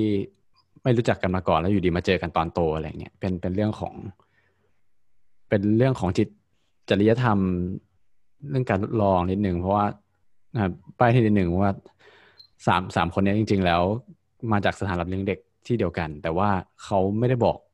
พ่อแม่ว่า เหมือน เด็กคนนี้มันเขามีแฝดอีกสองคนนะอะไรเงี้ยเออแล้วพ่อแม่ก็มารับเลี้ยงจนโตจนมาเจอบังเอิญมาเจอกันเองอะไรเงี้ย แล้วก็เหมือนสุดท้ายมารู้ว่าตัวเองจริงๆแล้วตัวเองเป็นส่วนหนึ่งของการทดลอง ว่าถ้าเกิดคนเกิดมาที่มีพันธุกรรมใกล้เคียงกันเป็นแฝดกันเนี้ย แล้วแล้วถูกเลี้ยงดูมาจากครอบครัวที่ต่างกันนิสัยจะต่างกันไหมอืมก็คนให้กันดูแต่หนังที่เรื่องมาก็ก็เป็นหนังเก่าอยู่แต่ไม่ไม่เก่าเท่า Sherlock Jr.หนังเรื่องนี้ก็คือหนังเรื่องไซโคของหนึ่งของ Alfred Hitchcock เอออย่าอย่าสับสนกับ American Psycho คือเมื่อก่อนเราก็เคยสับสนสองเรื่องนี้เออแต่ว่าหนังเรื่องนี้เป็นหนังแบบ thriller ที่ขึ้นหิ้งอะเป็นหนังแบบที่เขย่าขวัญของ Alfred Hitchcock ที่ ถูกกล่าวขานมานานมาก แล้วก็เมื่อตอน ปีที่แล้วมีช่วงหนึ่งที่มันเข้า Netflix แล้วเราก็ดู แต่ว่าตอนนี้ก็ออกไปละเออหนังเรื่องนี้คือตั้งแต่เราว่าเขาปูความความแบบเขย่าวขวัญตั้งแต่ตั้งแต่ตอน opening credit เลยคือตั้งแต่เพลงมาคือจำเราจำได้เราดูประมาณแบบเกือบเที่ยงคืนแล้วรู้สึกหลอนมากแค่เปิดเพลงขึ้นมาเรารู้สึกแบบ โอ้มันพาเรา ให้เรารู้สึกหลอน ยันดูจบเรื่องจบหนังจบตอนจบมันก็ จบไปดีมาก แต่แม้ว่าอาจจะดูตอนในในปีนี้อาจจะเก่าไปแล้ว แต่ว่าอะในในในปีหนึ่งเก้าหกศูนย์อาจจะเป็นเรื่องเป็นสิ่งที่สร้างสรรค์สิ่งสิ่งใหม่แล้วกัน แล้วก็เราคิดว่าดูในตอนนี้ก็ยังมีความสนุกอยู่ ซึ่ง ซึ่งเออจะเล่าอะไรต่อดีเพราะแต่เล่าเยอะมันก็จะ spoil แต่ว่าเออนั่นแหละ ทุกคนควรไปดูมันมัน เขาทำเขาทำมาได้ดีมาก สมสมแล้วที่ที่ขึ้นหิ้ง แล้วก็ Alfred Hitchcock ที่ที่เป็นปรมาจารย์ด้านการทำหนัง ซึ่งล่าสุดเห็นแพงแชร์อยู่ ก็มีอาจารย์อาจารย์ประวิทย์กำลังพูดเรื่อง Alfred Hitchcock อืมก็ยังไม่ได้ดูอาจารย์ประวิทย์แต่งอักษรเออเดี๋ยวเดี๋ยวจะไปดูก็คือเหมือนเขาพูดเป็น Hitchcock ศึกษา Hitchcock one-o-one ก็ตอนนั้นเป็น เอาตอนนั้น Alfred Hitchcock เข้ามาสองเรื่องเลย คือเรื่อง Psycho กับ Vertigo แต่เราชอบชอบไซโคมากกว่า อืมนั่นแหละก็ก็ไปดูแล้วกัน เป็นในเรื่องที่ที่น่าติดตามสนุกด้วยอืมไซโคก็น่าจะเป็นเรื่องที่ดังที่สุดของฮิชคอกแล้วมั้งเราว่า อืม แล้วก็น่าจะอย่างนั้นเออแล้วก็แบบเออแล้วก็เป็นหนังแบบหนังคลาสสิกที่ที่ดังที่สุดเรื่องหนึ่งอะเออ แล้วมันก็แบบว่าเพราะว่าถ้าใครชอบดูหนังอะ หรือแบบชอบดูหนังแนวแนวสยองขวัญหรือฆาตกรรมหรืออะไรอย่างเงี้ยไปดูเรื่องเนี้ย มันก็จะสนุกอีกอย่างหนึ่งตรงที่ว่าคือหลังๆมันมีหนังแบบหนังเรื่องใหม่ ๆ ที่ว่าออกมาแต่ว่ามัน reference ไปถึงไซโคเยอะมาก อืมหรือมันมีซีรีส์ของ Netflix นี่แหละมั้งที่ชื่อ Base Motel เออก็คือทำมาจากเอาเรื่องไซโคนี่แหละมาขยายต่อเออเพราะว่าเพราะว่ามันเป็นชื่อสถานที่ในไซโคเนาะชื่อ Base Motel เออ เราก็ชอบมากๆไซโคอะก็ดีมาก แล้วก็เหมือนไม่ยาวเท่าไหร่ด้วยแล้วก็มีใน Netflix แต่ตอนนี้ออกไปแล้ว เช็คเช็คเมื่อเช้า เอาเหรอ เออเออหนังเวอเข้าร์ติแป๊บโก้เดีเรายวก็ชอบนะอืมเออใช่ นี่เราแบบจดยิกเลยนะ ตั้งแต่แบบ T Identical Twin ใช่ไหมเออตอนนั้นโอเล่ดูที่ไหนนะชื่ออะไรนะ Three Identical Twins อืมอืม Three Identical Strangers ดูดูใน Netflix ตอนนี้ก็ยังมีอยู่อ๋อเออน่าสนใจอืมคือแบบเออเป็นเป็นสารคดีที่ดีเออเมนชั่นอีกนิดนึงคือแบบมันมันสนุกมากคือตอนแรกอะคิดว่ากะจะดูเล่นๆกะจะดูแบบนิดๆหน่อยๆแต่ปรากฏว่าคือดูแล้วดูยาวจนจบเลยอะคือมันมันเราคิดว่าการเล่าสารคดี มันมีสารคดีอยู่แค่ไม่กี่เรื่องที่แบบสามารถพาเราให้ ติดตามเนื้อเรื่องไปได้ ส่วนใหญ่อาจจะมีแบบมันมีช่วงน่าเบื่อบ้าง แต่ว่าเราคิดว่า Three Identical Strangers อะมันไม่น่าเบื่อเลย มันแบบเล่าต่อไปเรื่อยๆ แบบ เหมือนค่อยๆคลี่คลายไปเรื่อยๆว่าเอ้ยเกิดอะไรขึ้นวะเกิดอะไรขึ้นอะมันมันคล้ายเป็นเป็นคดีสืบสวนอะเออแล้วเล่าไปจนจบอะแล้วสุดท้ายมันก็แบบทำให้ได้คิด มันมีกระตุกมันมีคำการกระตุ้นต่อมคิดว่าโอ้โห เรื่องจิต จริยธรรมกับมนุษย์กับการทดลองอะไรอย่างเงี้ยโอ้โหก็สนุกอืมเรื่องต่อไปของเอิร์กเลยครับโอเคของเรากัน ก็ตั้งใจเลือกแบบให้มันมีความหลากหลายใน list ของเราเหมือนกัน เรื่องที่เราจะหยิบมาแนะนำก็คือเป็นแอนิเมชันของ Netflix ไม่สิอเมนิอ่าแอนิเมชันของ Ghibliแต่ว่าพอดีปีที่แล้วมันเป็นปีแรกที่แบบ Netflix เขาได้ลิขสิทธิ์ของจิบลีมาทั้งดุนเลยแล้วก็เลยได้มีโอกาสแบบไปไล่ดูหนังเก่าๆที่เออคนเขาแนะนำว่า Netflix เอ้ยแบบจิบลีต้องดูเรื่องนี้เรื่องนี้ แล้วก็น่าจะเป็นจากแพงที่แนะนำปอมโปโกมั้งใช่ไหมเราก็เลยไปดูปอมโปโกแล้วก็ประทับใจเลยอะคือมันเป็นหนังที่ทำเมื่อปีหนึ่งเก้าเก้าสี่แล้วก็ เราจะได้ยินมาตลอดว่าจิบิเนี่ยเป็นสตูดิโอที่ทำหนังเพื่อสันติภาพ ทำหนังเพื่อแบบอนุรักษ์ธรรมชาติอะไรเงี้ย แต่ว่าเรื่องที่เราเคยดูที่ผ่านมาเราดู The Grave of Fireflies ดูแบบเอ่อ The Wind Rises อย่างเงี้ย มันก็จะเป็นแนวเกี่ยวกับสันติภาพ คือเป็นเกี่ยวกับเรื่องการต่อต้านสงครามอะไรเงี้ย แต่ว่าหนังบอมโปโกเนี่ยเป็นเรื่องแรกที่เราดูแล้วรู้สึกว่า เอ๊ะเนี่ยแหละคือหนังที่เป็นหนังอนุรักษ์ธรรมชาติของจิบลีอะอืมเป็นหนังที่เราคอนเน็กได้ว่ามันอนุรักษ์ธรรมชาติคือในเรื่องเขาก็จะเป็นทานุกิใช่ไหม เออเป็นตัวทานุกิที่อ่าอาศัยอยู่ในป่าแล้วก็อ่าพอญี่ปุ่นเริ่มเจริญขึ้นอะ สังคมเมืองก็เริ่มค่อยๆคืบคลานเข้าไปสู่พื้นที่ป่ามากขึ้น ก็เลยทำให้ทานุกิที่อยู่ในป่าเริ่มมีที่อยู่น้อยลง เขาก็อ่าเล่าปัญหาเนี่ยผ่านมุมมองของเจ้าทานุกิว่าแบบเออทานุกิจะต้องเจออะไรบ้างเมื่อสังคมเมืองค่อยๆคืบคลานเข้ามา มีตั้งแต่แบบการที่แบบ พื้นที่ป่ามันน้อยลงจนทำให้ฝูงทานุกิจากที่เคยอยู่กันแบบเป็นฝูงหนึ่งฝูงสองต้องกลายเป็นแบบมาแย่งอาหารกันเอง หรือว่าการที่ฝูงทานุกิจะต้องปรับตัวโดยการเข้าไปหาอาหารในเมืองอะไรเงี้ย แล้วเราก็จะได้เห็นแบบความแฟนตาซีตามสไตล์จิบิอย่างเช่นแบบทานุกิอย่างความเชื่อของญี่ปุ่นเขาก็จะเชื่อว่าทานุกิมันแปลงร่างได้ใช่ไหมเราก็จะเห็นว่าเราเห็นความพยายามของทานุกิในการที่จะแบบเฮ้ยเนี่ย เราต้องหยุดยั้งเรื่องนี้นะ เราต้องหยุดยั้งแบบการ ขยายตัวของเมือง แล้วก็แบบแปลงร่างไปเป็นพูดผีปีศาจต่างๆ เข้าไปในเมืองไปหลอกคนไปแบบเอ่อไปสร้างความเชื่อใหม่ให้คนว่าต้องอนุรักษ์ป่าอะไรเงี้ยคือเรารู้สึกว่าเอ่อมันเป็นภาพที่ชัดเจนเดียวว่าแบบเขาต้องการเล่นประเด็นนี้ แล้วก็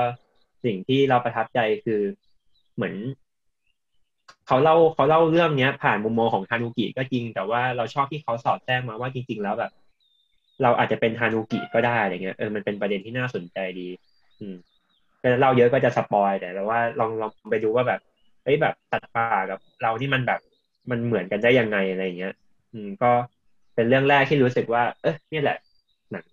หนังรักธรรมชาติที่เขาบอกกันของจีบีแต่แต่สิ่งที่น่าแปลกใจคือเรื่องเนี้ย มันไม่ได้กำกับโดยฮายาโอะมิยาซากิที่เขาเป็นแบบเหมือนเป็นหัวหน้าใหญ่ของจีบีใช่ไหมเออแต่ว่าเป็นผู้กำกับ พื่อนร่วมงานของเขาอีกคนหนึ่งก็เลยเออประทับใจดี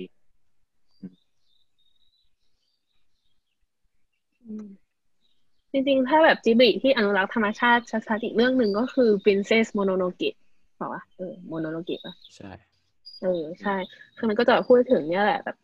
ความแบบ spiritual ความแบบเอ่อเขาเรียกว่าอะไรจิตวิญญาณของป่าไม้อะไรอย่างเงี้ยที่มันออกมาเป็นรูปธรรมเลยออกมาเป็น เหมือนเป็นแบบเป็นพูดตัวละครตัวหนึ่งเออ ใช่อ๋อเออ แล้วก็ชอบที่แบบเมื่อกี้เอิร์กแบบมองว่าแบบว่าทานุกิแบบในเรื่องเนี้ย มันไม่ใช่เป็นแค่ตัวทานุกิเนาะแต่ว่ามันพูดมันแบบ จริง ๆ แล้วมันอาจเทียบเคียงได้เป็นคนด้วยอะคือพอพูดถึงเรื่องเนี้ย เราก็เลยรู้สึกว่า เออ จริงๆก็เป็นหนังที่น่าดูในช่วงนี้เหมือนกัน เพราะว่าอย่างเมื่อไม่นานมาเนี้ยมันก็มีประเด็นเรื่องของอ่า ป่ากับเมืองความเป็นเมืองกับความเป็นพื้นถิ่นอะไรอย่างเงี้ยเนาะก็คือกรณีพิมพ์ริพายเคสพิมพ์ริพายไม่รู้ว่าอีกสองคนได้ตามไหมเออทางนั้นก็แบบว่ามีคนมาถกเถียงกันเยอะมากมากอืมอ่าคือพูดอะไรดีวะคือคือมันก็เป็นประเด็นแหละว่าว่า การที่เมืองมันไปสู่ป่ามันแบบมันจะเกิดผลกระทบอะไรบ้างอะไรอย่างเงี้ย แล้วก็ เราเราเรา คนชาวเขาหรือแบบ คนที่เขาอยู่อาศัยอยู่กับป่าอะไรเงี้ยเขาต้องการอะไรจริง ๆ อืม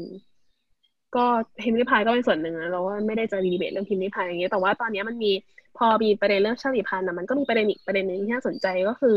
ชาวบ้านที่บางกลอย เออ ที่เป็นกะเหรี่ยงเนาะคือ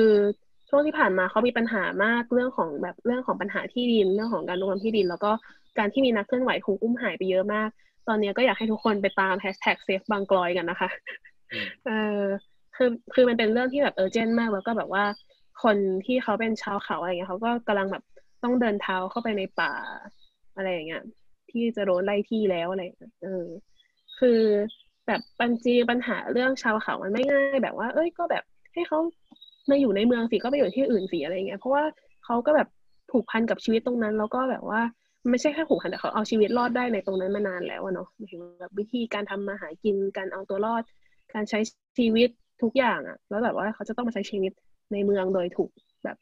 ขับไล่มาอะไรอย่างเงี้ย มันมันอาจจะ เออเออแบบไร้มนุษยธรรมไปนิดนึงหรือเปล่าอะไรเงี้ยแล้วก็ตอนนี้มีลงชื่อ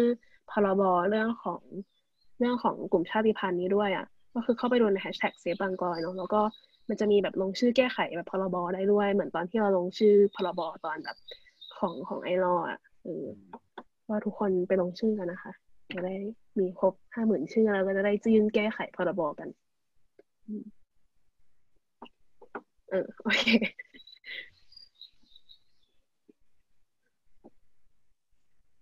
อ่ามีอะไรไหมนะของ บอมโปโก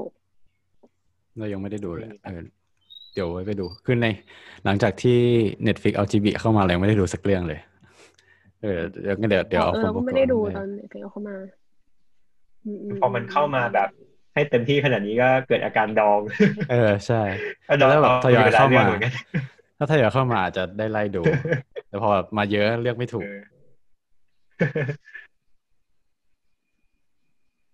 เรื่องสุดท้ายของแพงเลย โอเค อะก็มาถึง อืม ก็มาถึงเรื่องสุดท้ายของแพง ก็อย่างที่บอกไปตอนแรกว่าที่เลือกมาเป็นสามเรื่องก็คือฟิกชันสารคดีเนาะแล้วก็เรื่องสุดท้ายของแพงก็เป็นแอนิเมชันเหมือนกันแอนิเมชันที่แพงเลือกมาก็คือเรื่อง I Lost My Body ค่ะ ที่มีฉายใน Netflix เหมือนกัน คือ I Lost My Body เนี่ยตอนแรกแบบไม่เคยได้ยินชื่อ แต่ว่าเหมือนไปเห็นจากไหนไม่รู้ไม่แน่ใจ ว่าเออแอนิเมชันเรื่องนี้ดีมากเลย แล้วก็ได้ premiere ที่คานส์แล้วก็ได้รางวัลที่คานส์ด้วยนะ ซึ่งแบบเออรางวัลที่เขาได้อะคือเขาเป็นแบบว่าเหมือนเป็นแอนิเมชันเรื่องแรกที่ได้รางวัลสาขาเนี้ยที่คานเออก็เลยเออสนใจสนใจพอไปอ่านปรากฏว่าแบบเออ มันมีหลายอย่างที่โดนดูตรงกับรสนิยมละรสนิยมของเราโดยโดยแบบ โดยเฉพาะ อะ อืมอ่า I Lost My Body เนี่ย มันเป็นแอนิเมชันสองมิติอ่า ของประเทศอะไรวะเดี๋ยวนะอ๋อฝรั่งเศส เป็นแอนิเมชันสองมิติของฝรั่งเศส ซึ่งเวลาเราแบบที่ผ่านๆมาที่พวกเราเคยชินกับการดูแอนิเมชันสองมิติเราก็มาจะนึกถึงแบบญี่ปุ่นเนาะของญี่ปุ่นก็จะมีเนี่ย Ghibli ที่เป็นสองมิติเนาะแล้วก็มีอีกคนหนึ่งที่ทำ Your Name ชื่ออะไรนะมาโคโตะชินไคไหมเออมาโคโตะชินไคอะไรอย่างเงี้ยหรือว่าคนที่ทำแบบ ปาปิก้าอะไรแบบนั้นอะเออคือญี่ปุ่นเขาก็จะแข็งแรงเนาะเรื่องแอนิเมชันโดยเฉพาะสองมิติอะไรเงี้ยแต่ว่านี้เป็นสองมิติของฝรั่งเศสมันก็จะมีลายเส้นมีแบบ มีวิธีการอะไรที่มันต่างออกไปอะเออแล้วก็ เอออย่างที่เราย้ำกันหลายครั้งเวลาพูดถึงแอนิเมชันในช่องของเราอะก็คือว่าแอนิเมชันมันไม่ได้เป็นมามันไม่ได้แปลว่า เป็นหนังที่เด็กดูเนาะอืม เพราะว่าแล้วเรื่องเนี้ยแบบ เราว่ามันไม่ใช่หนังที่เด็กดูเท่าไหร่เลยอะ่ะหมายถึงว่าเด็กดูเด็กก็ไม่น่าชอบอะ่ะแล้วก็ไม่ค่อย เออไม่ค่อยแนะนำให้เด็กดูด้วย อืม เป็นผู้ใหญ่ดูเนี่ยดีแล้ว เพราะว่าหนังเรื่องนี้มันเปิดมา ด้วยการที่มือ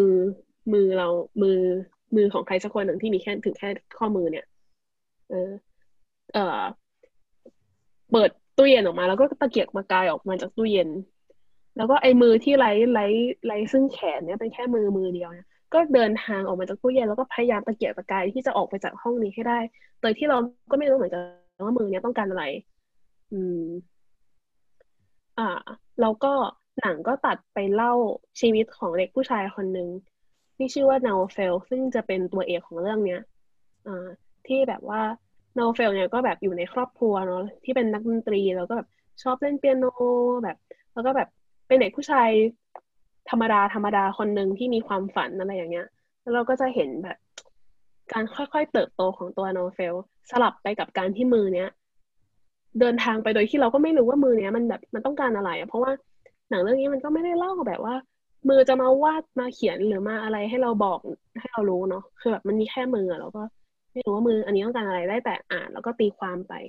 เออแล้วก็สลับกับชื่อของนาเฟล โดยคนดูก็จะลุ้นว่า เอ้ย สุดท้ายแล้วตัวนอเฟลกับ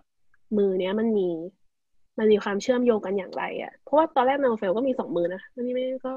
เออ ก็เลยงงว่าเออมือนี้กับนอเฟลมันเชื่อมโยงกันยังไง ซึ่งในท้ายที่สุดเนี่ยทุกคนก็จะอ๋อแบบ มันอย่างนี้นี่เองอะไรอย่างเงี้ยก็แบบว่า เออ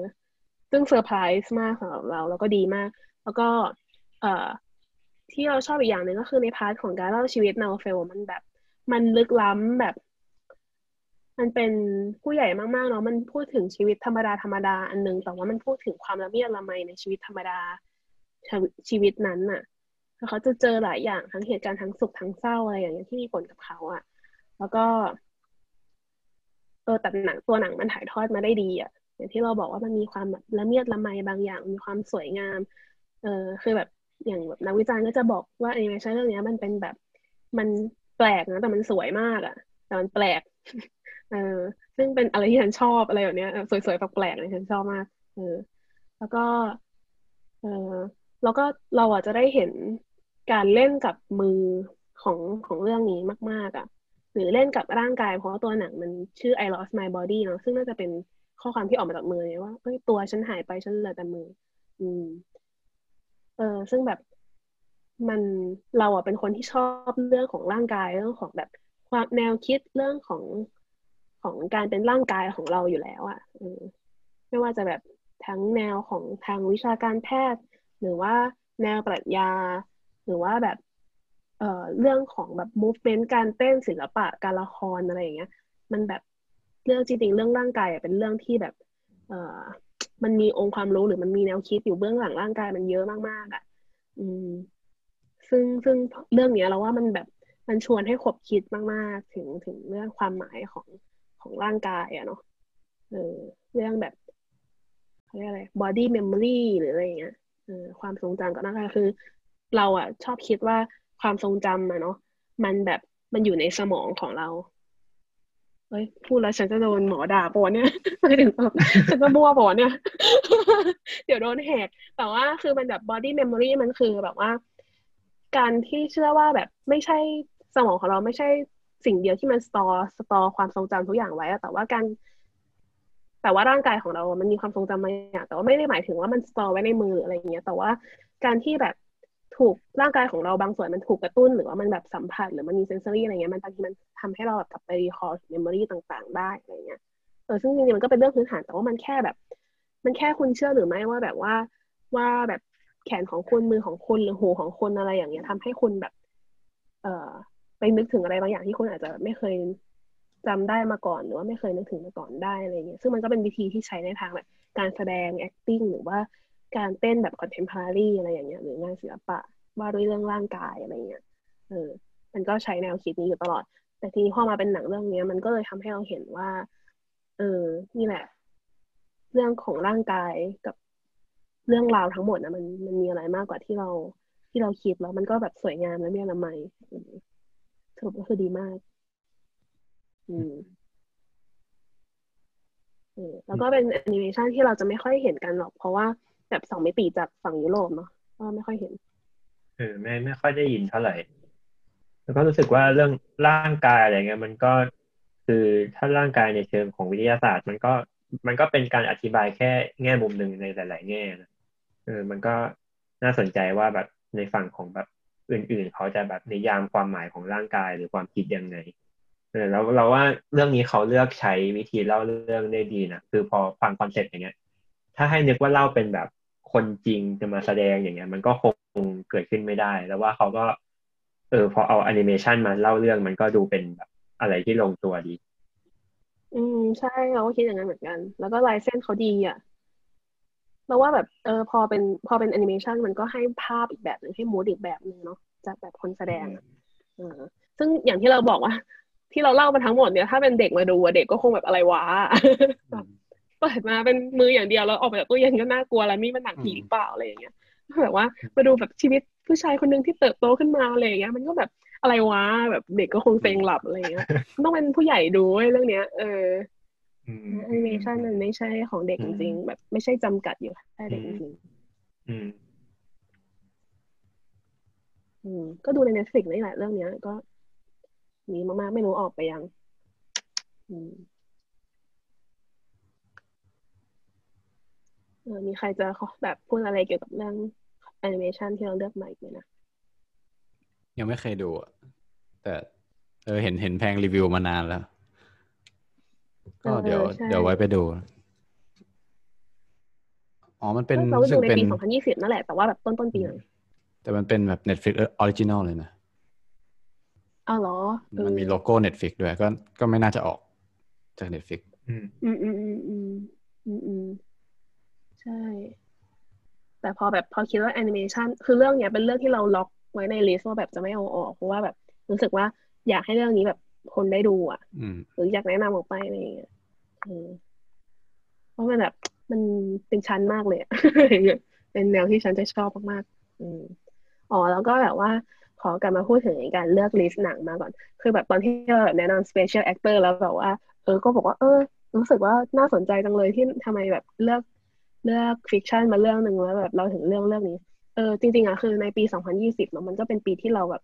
ถึงโรงหนังมันจะปิดไปช่วงหนึ่งอะแต่ว่ามันก็มีหนังที่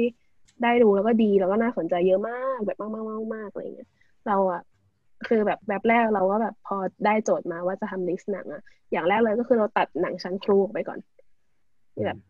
คือมันอย่างเช่นหนังเทศกาลไต้หวันที่เราไปดูแบบยี่ยี่แบบ หรือแบบหนังจีนไฟเวลไมคอนคิวบานที่เราเคยพูดไปอะไรเงี้ยหรือว่าแบบเทศกาลหนังหว่องที่เราก็ไปดูมาอะไรเงี้ย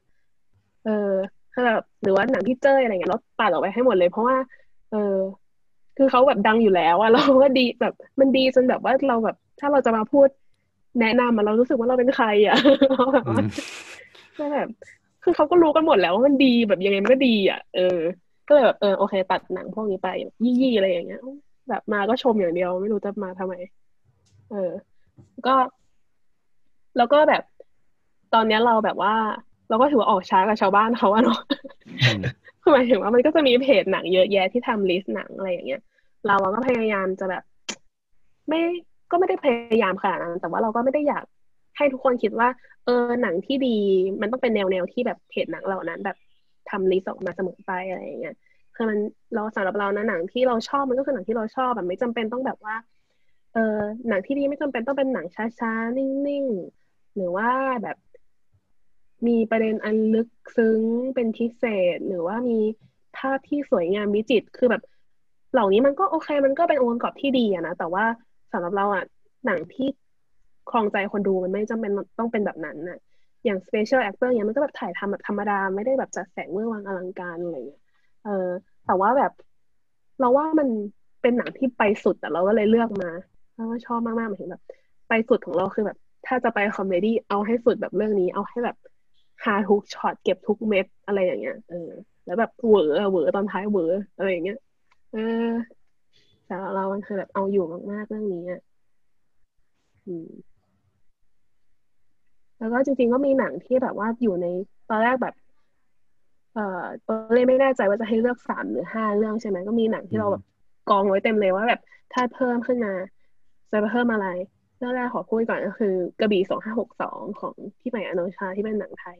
นี่จะเป็นหนังทดลองหน่อยๆอะไรเงี้ยแล้วก็ไม่รู้ว่าตอนจะดูที่ไหนได้ แต่ปีที่แล้วมันเข้าที่ลีโดนะอืม ก็เป็นหนังไทยแบบทดลองที่เราอยากให้ทุกคนได้ไปดูกันเนาะแล้วก็เรื่องอื่นๆที่ให้เสมอกันก็จะเป็น mass mass หน่อยที่แบบว่าที่อยู่ในลิสต์ของคนอื่นแล้วแหละไม่ต้องพูดมากก็คือ Little Women Portrait of a Lady on Fire The Trial of the Chicago Seven เออ อะไรอย่างเงี้ยแบบไม่ต้องพูดละคนอื่นพูดไปเยอะแล้วเลยโอเค เอาเรื่องพวกนี้พูด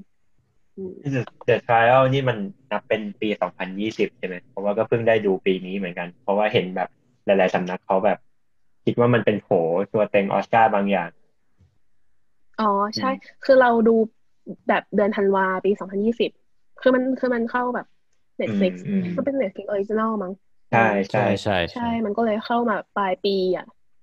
เออ ก็คือเลยเลยออสการ์ปีที่แล้วมันก็เลยแบบน่าจะมาเข้าปีนี้เออ ก็ดีมาก ๆ เหมือนกัน Trial of Chicago Seven ก็ไปหาอ่านได้ในเพจคนอื่นมากมายอืม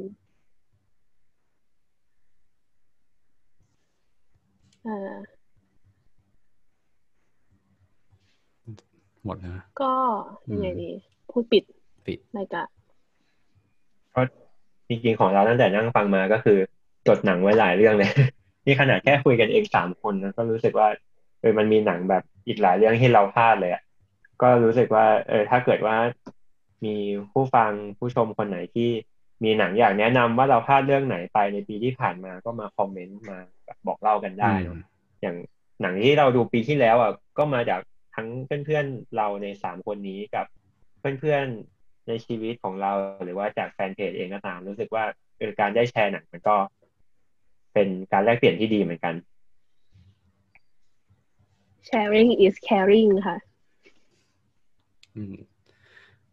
นี่ก็ในเรื่องในโอกาสครบรอบหนึ่งปีนะ เรา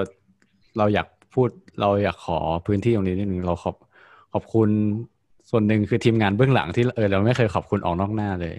สองคนก็คือ น้องหวานกับกับพี่แบงค์นะที่คอยทำปกแบบภาพปกนี่เราไม่ได้เคยทำเองสามเราสามคนไม่ได้ทำเองโลโก้ด้วย ใช่โลโก้ด้วย ต้องขอขอบคุณทั้งสองคนด้วย แล้วก็พี่แบงค์ด้วยที่มาช่วยตัดต่อบางบางเทปที่ที่เราหลบไม่มีเวลาตัดต่อก็เลยส่งมาพี่แบงค์บ้างอะไรประมาณนี้ก็ขอบคุณมาด้วยอ่าแล้วก็แล้วก็เป็นแอดมินเพจคอยแบบป้อนข้อมูลต่างๆของหนังที่ทุกคนได้เห็น ไม่ให้มาดูให้มันเงียบเกินไป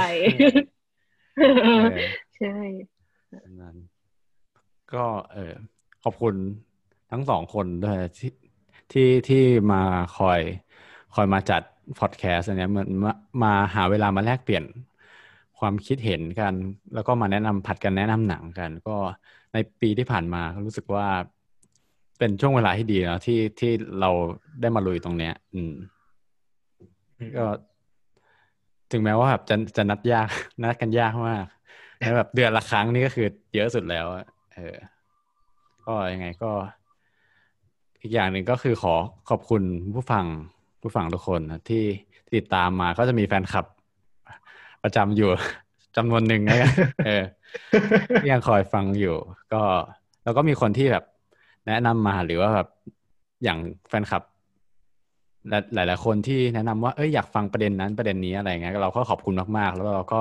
เราเรายังไม่ได้ทิ้งเหมือนนะเรายังไม่ได้ทิ้งมันไป แต่ว่าเราพยายามปรับปรับว่ามันจะทำยังไงให้เราเอามาพูดได้ในแบบของเรา อืม ก็ขอบคุณทุกคนด้วยใช่ก็คือหนึ่งปีที่ผ่านมาก็เราว่า feedback ของทุกคนนะคะ ก็ช่วยให้พวกเราแบบ ปรับปรุงขึ้นไหมนะแบบว่า ก็พยายามที่จะแบบ เติบโตขึ้นในการการทำพอดแคสต์เนี้ยมากขึ้นอะไรที่แบบ feedback มาแล้วแบบเอออยากให้เพิ่มอยากให้ลดอยากให้แก้ไขอะไรอย่างเงี้ยเราก็พยายามแก้ไขเหมือนแบบพี่ที่บอกว่า เออแบบให้พูดภาษาอังกฤษ แล้วแปลไทยด้วยอะไรอย่างเงี้ย เราก็จะพยายามแปลด้วยอะไรอย่างเงี้ยหรือถ้าใครมีคอมเมนต์ว่าเอออยากจะเพิ่มตรงนั้นนิดลดตรงนี้หน่อยหรือให้พูดเรื่องอะไรมากขึ้นอะไรอย่างเงี้ยก็ feedback มาเราก็จะได้แบบเรียนรู้เติบโตไปด้วยกันนะคะใช่ feedback มาได้ทั้งทาง Facebook หรือทาง Twitter หาคำว่าหิวหนังภาษาไทยพอดแคสต์ภาษาอังกฤษ หรือตอนนี้เรามี Facebook แล้วก็เราก็พยายามเอาอัพขึ้นบล็อกดิด้วยเพื่อเพื่อให้คอนเทนต์มันกระจายไปได้ให้ให้ได้มากที่สุดนะ แล้วก็เออมีอะไรไหมเออขอบคุณอันนี้นะขอบคุณคนที่เป็นคนจุดประกายให้เราคือเรากับแพงอะคิดอยากทำพอดแคสต์หนัง แต่ว่านึกไม่ออก แล้วเราก็เลย อไปฟัง l ี a d e r ี y Podcast เออเรายังต้องขอบคุณอีกขอบคุณจากเทปแรกเออแล้วแต่ล่าสุดเราเขียนไปหาเขาแล้วเออเราเขียนไปขอบคุณ เพราะว่า l ี a d e r ี y Podcast ก็เพิ่งทำครบหนึ่งร้อยตอนเหมือนกัน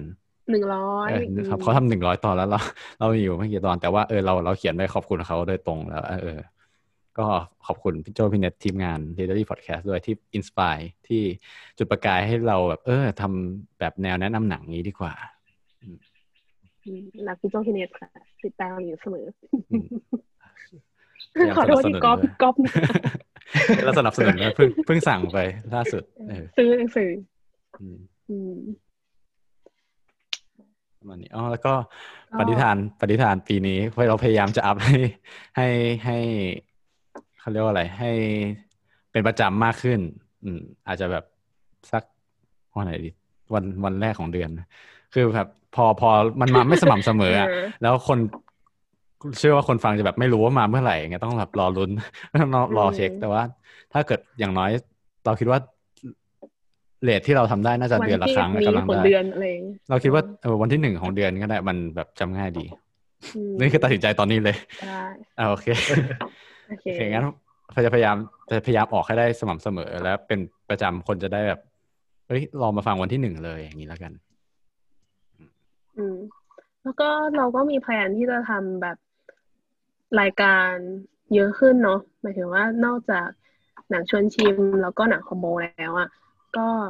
เพื่อนชวนหิวลองลองไปพยายามหาเพื่อนเออเพื่อนชวนหิวด้วยจริงชอบนะ แต่ว่าเราหาแค่หาแขกรับเชิญยังไม่ได้อืมเพราะเรารู้สึกว่าก็แบบว่าอืมเพราะเรารู้สึกว่า อย่างสามคนมันก็มีแบบหนังเดิมๆหนังแนวเดิมอย่างเงี้ย อย่างตอนนั้นที่พี่เติร์ดมามันก็แบบฉีกแนวขึ้นมาอีกอะไรอย่างงี้ก็เราพยายามหาบางทีอาจจะไม่ใช่เพื่อน อาจจะแบบไม่ใช่คนดังอะไรมากมาย แต่ว่าอาจจะเป็นคนที่แบบดูหนังในแนวที่พวกเราสามคนไม่ได้ดูเอออาจจะได้มาแนะนำให้เราได้รู้จักหนังในแนวอื่นมากขึ้น ให้ผู้ฟังได้รู้จักหนังในแนวอื่นมากขึ้นด้วย อืมแล้วก็มีแผนว่าจะทำแบบ เออเหมือนเป็นหนังเรื่องเดียวเนาะแล้วก็เจาะลึกหนังเรื่องนั้นไปเลยแบบเราสามคนไปดูหนังเรื่องเดียวกัน เราก็มาคุยกันอะไรอย่างเงี้ยเกี่ยวกับเรื่องนั้นไปเลยอะไรอย่างเงี้ยก็ลองถ้าถ้าผู้ชมฟังแล้วรู้สึกว่าน่าสนใจไหมอะก็บอกมาได้นะอืมหรืออยากมีหนังเพราะว่าเราก็รู้สึกว่าอ๋อแค่รู้สึกว่าพอหนังคอมโบมันสองเรื่อง อะ พอหนังคอมโบมันสองเรื่องอะ มันก็คนที่ฟังก็เหมือนต้องไปดูมาแล้วทั้งสองเรื่องไง แต่ว่าถ้าสมมติว่าเป็นหนังเรื่องเดียวอย่างเงี้ย ถ้าสมมติว่าเออคนฟังเขาเคยดูมาอยู่แล้วอะไรเงี้ย แล้วก็มาเจอพอดีก็เออมันก็ดูได้เลยฟังได้ทำให้ฟังได้ง่ายขึ้นแล้วอย่างก็คือบางทีมันมันมีหนังที่เราอยากพูดนะเรื่องเดียว แต่ว่าถ้าหนังคอมโบเราต้องหาสองเรื่องที่มันแมทช์กันอะเออมาชนกันบางที เออเราก็อยากทำหนังเรื่องเดียวบ้างอืมอืมชื่อรายการอะไรดีก็ยังไม่ได้คิดนะคะ อืม ก็ฝากใครมีไอเดียชื่อรายการ หรือใครมีแบบหนังที่อยากให้ฟังจริง ๆ ตอนที่ทำตอนที่บอกบอกว่าบอกเพื่อนว่าทำพอดแคสต์หนังเนี้ยบางบางคนก็เสนอมาเฮ้ยอยากให้พูดเรื่องนั้นเรื่องนี้บ้างอะไรเงี้ยเพราะว่าแบบหนังที่เขาชอบก็พยายามจะรวบรวมมาแล้วเดี๋ยวอันไหนที่ถูกใจเราก็จะมาพูดกัน ก็ฝากติดตามรายการหิวหนังพอดแคสต์ด้วยเราก็รอดูนะว่า ปี 2021 เราจะหยิบหนังเรื่องไหนมาพูดกันทั้งหนังใหม่หนังเก่ามีหมดแน่นอนอยู่แล้วอืมโอเค ขอบคุณทุกคนนะครับขอบขอบคุณคขอบรับคุณทุกคนค่ะโอเคตัด